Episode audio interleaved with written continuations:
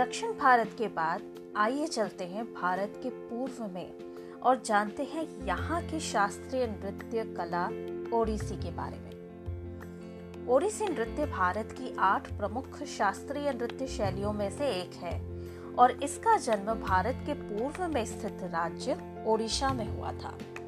यह एक सौम्य और गीतात्मक नृत्य शैली है, जिसे प्रेम का नृत्य भी माना जाता है। यह मानव जीवन में छिपी दिव्यता और आम जीवन की छोटी मोटी बातों को बहुत खूबसूरती से छूता है।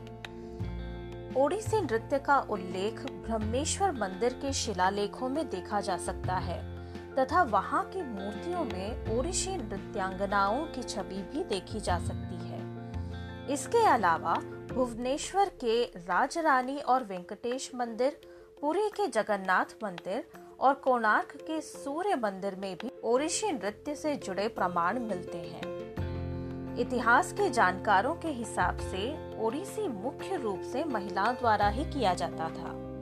यह ओडिशा के प्राचीन कवियों द्वारा ओडिसी संगीत के रागों और तालों के अनुसार लिखे गीतों पर किया जाता है। ओडिसी नृत्य के माध्यम से नर्तक वैष्णववाद की धार्मिक कहानियों और विचारों को व्यक्त करता है।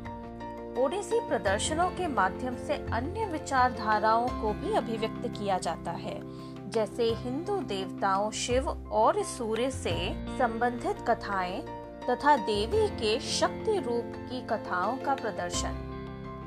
ओडिसी की झलक ओधरा मगध नामक नृत्य शैली में भी देखी जा सकती है।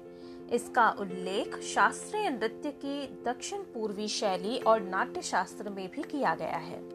ओडिसी एक बहुत ही शैलीबद्ध नृत्य है।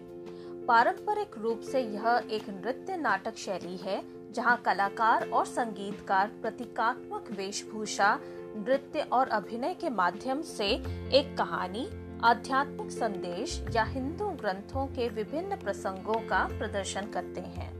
इस नृत्य की मुद्राएँ प्राचीन साहित्य में वर्णित हैं।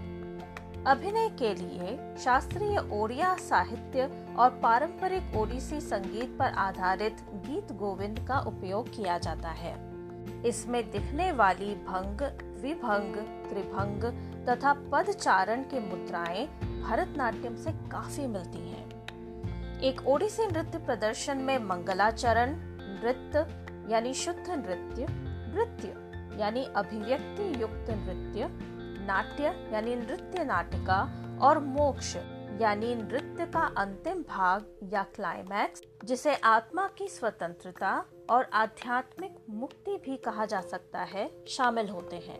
ओडिसी नृत्य को आगे बढ़ाने में पंडित पंकज चरण दास जी का नाम सबसे ऊपर आता है।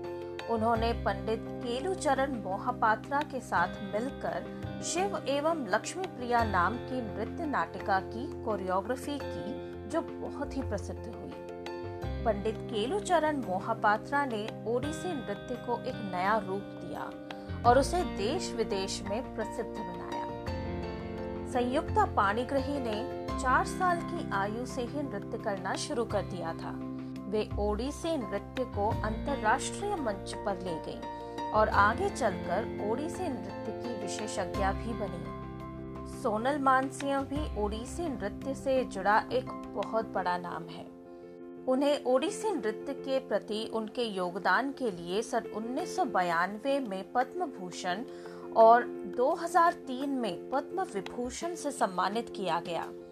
वह शास्त्रीय नृत्य में अपने योगदान के लिए पद्म विभूषण से सम्मानित की गई पहली महिला बनी। इलियाना सिटारिस्टी इटालियन मूल की नृत्यांगना है, जो उन्नीस में इटली से उड़ीसा आई और उन्होंने पंडित केलुचरण मोहापात्रा से नृत्य की शिक्षा ली। उन्होंने जर्मनी, फ्रांस और हॉलैंड सहित कई यूरोपीय देशों में ओडिसी नृत्य का प्रदर्शन किया और अपने गुरु पंडित केलुचरण मोहापात्रा पर एक किताब भी लिखी। सन 2006 में भारत सरकार ने उनके योगदान को मान्यता देते हुए उन्हें पद्मश्री से सम्मानित किया। तो देखा आपने, इस मोहक भारतीय शास्त्रीय नृत्य का जादू कहाँ कहाँ तक फैला हुआ है? मेरी एक बहुत ही प्यारी इटालियन सहेली भी भारत में आकर ओडिसी नृत्य कला से दूर नहीं रह पाई। सिल्विया एक कुशल और समर्पित ओडिसी नृत्यांगना है और मुझे आशा है कि एक दिन मुझे उसका नृत्य देखने का अवसर ज़रूर मिलेगा। पर इस समय आपसे विदा लेती हूँ। मैं आशा आपसे अगले एपिसोड में फिर मिलूँगी एक नए विषय के साथ। तब तक के लिए नमस्कार।